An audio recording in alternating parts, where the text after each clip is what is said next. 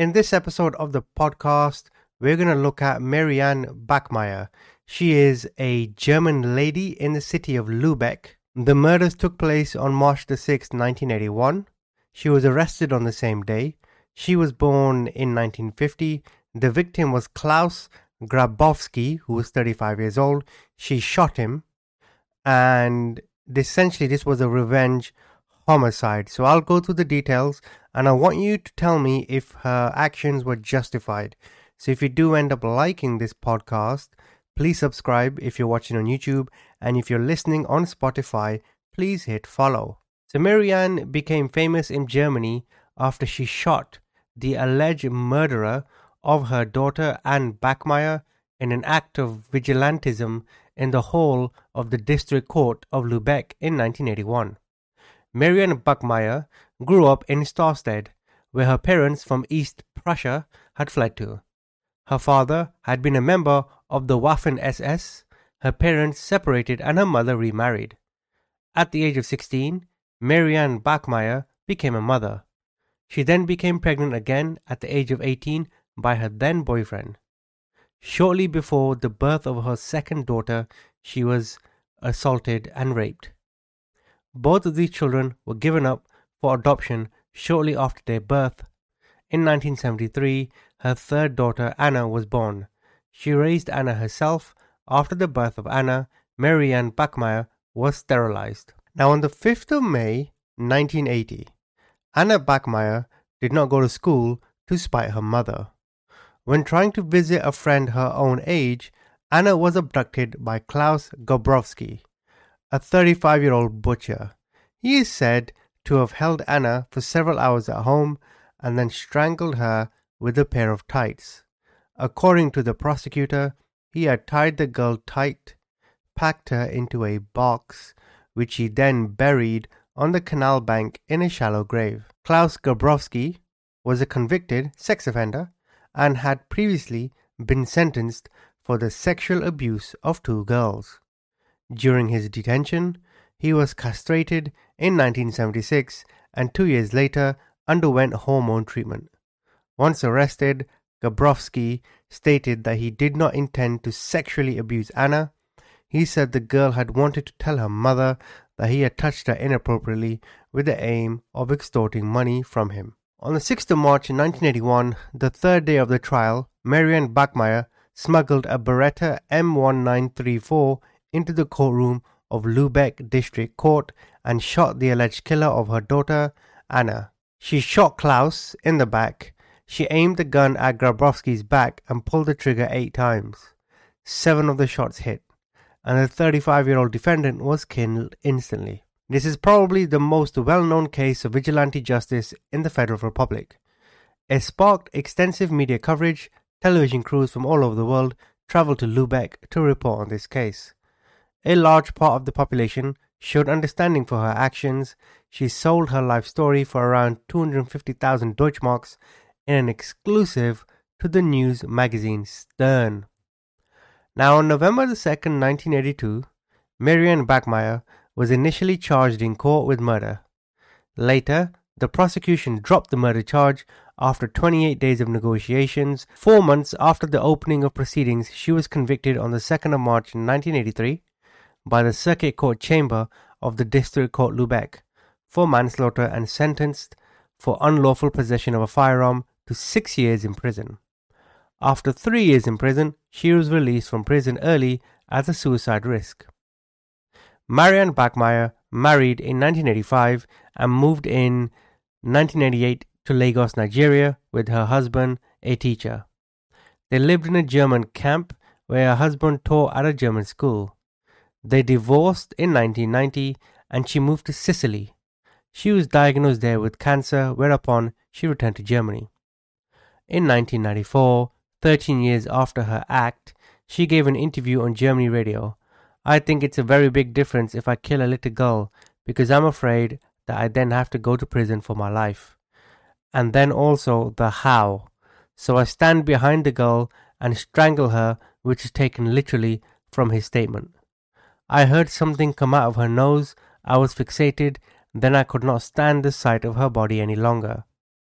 This is her talking about the the guy she killed who murdered her daughter. On the 21st of September 1995, she appeared on the talk show Fliege on the Das Erste TV channel. She admitted that she had shot the alleged killer of her daughter after careful consideration to enforce the law on him and to prevent him from further spreading lies about Anna. On the 17th of September 1996, she died at the age of 46 years from pancreatic cancer in a hospital in Lubeck. It had actually been her desire to die in her adopted home of Palermo. Palermo is in Italy.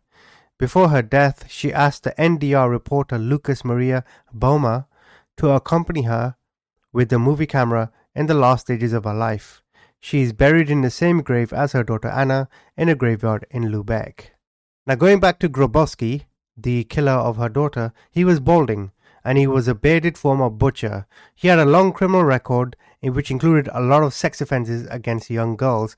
I can understand why she acted the way her did. I I guess this is a case of I guess you could say there's no justification, but if ever there was a case that was contextualized and fully understandable, it would be this. In 1973, going back to Grabowski, he was put on a year's probation after trying to strangle a six year old girl. And that's another thing I've noticed, right? Whether it's in the 70s or whether today, sex offenders, what do they get? Five years, six years max, right? I mean, I know some get 100 years because they have like 50 cases.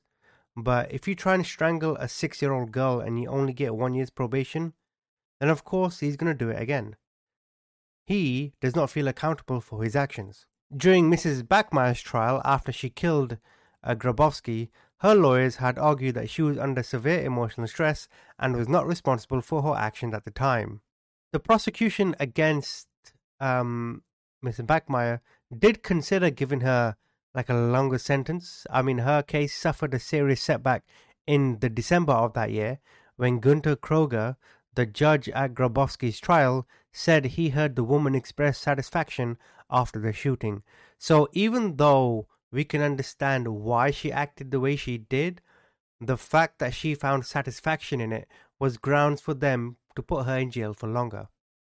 Which I think to myself, well, of course she's going to find satisfaction. That is largely the point of her acting the way she did. The satisfaction of getting the killer of her daughter is probably bigger than watching him go to jail. Mrs. Bachmeier did say, I wanted to shoot him in the face, but I only got him in the back. I hope he's dead. Defense attorneys during this trial did argue that Mrs. Bachmeier had a troubled life and was mentally unstable. In a lengthy series of articles that appeared in West German media, Mrs. Bachmeier recounted how, as a teenager, she has been kicked out of her home and raped at a disco. So, my final conclusions on this case is it's a tricky one. I fully, fully understand how she acted, and I'm sure you did too. I don't blame her. I, I've always said I don't think jail is a suitable punishment. If you look at other child abductors, like Yehuda Kletzky, who was a Yiddish boy in New York who was abducted by another butcher. If you look at the likes of Jeffrey Epstein and that Nassar guy, I forgot his name, but the guy with the um, American Olympics team, right, touching young girls, when you are put into jail, if you have a sickness like this and you know your punishment is one year, two years, three years, hypothetically, right? If it's just a one case, yeah, you're more than likely going to act out on your urges because you think, I can do two or three years, I'll come back out. The fact that you even have these urges means that jail time is nothing to you.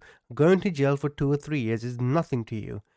Jail, I don't think, is a suitable punishment for Mr. Grabowski. I don't think death is, right? I think, I think, and I've said this before, that Marianne Bachmeier, in a perfect world, she should have the opportunity to question Klaus Grabowski.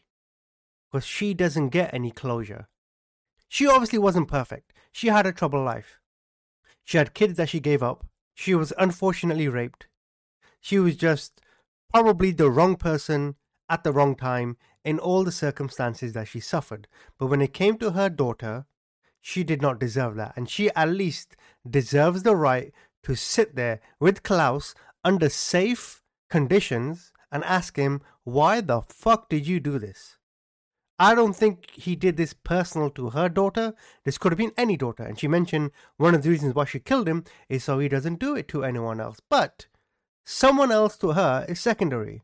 What's paramount is how sick are you in the head to go after a young girl? So for her to have the opportunity to sit there and question him, why'd you do this? How'd you do this? Why her? What's wrong with you? What was going through your head? How did she act? What did she say? Was she scared? Did she ask for me? Because even though he's dead, he would have gone to jail. And the judge would have got he wanted, the prosecution would have got what they wanted, the police would have got what they wanted. And I guess you could argue that Marianne got what she wanted, which was his death. Or rather, rather, sorry, not his death, the satisfaction that she's the one that killed him. But this is a victim taking the law in their own hands. And my God, I'm not going to blame her. Maybe it is wrong what she did, sure. But I, I can fully understand her actions. And this is just another sad story where a young kid's life was ruined by some old man that nobody knew. And he obviously didn't know anybody. He must have been a loner. But Marianne was the one that had to sit there every day and suffer the consequences. Thank you for listening.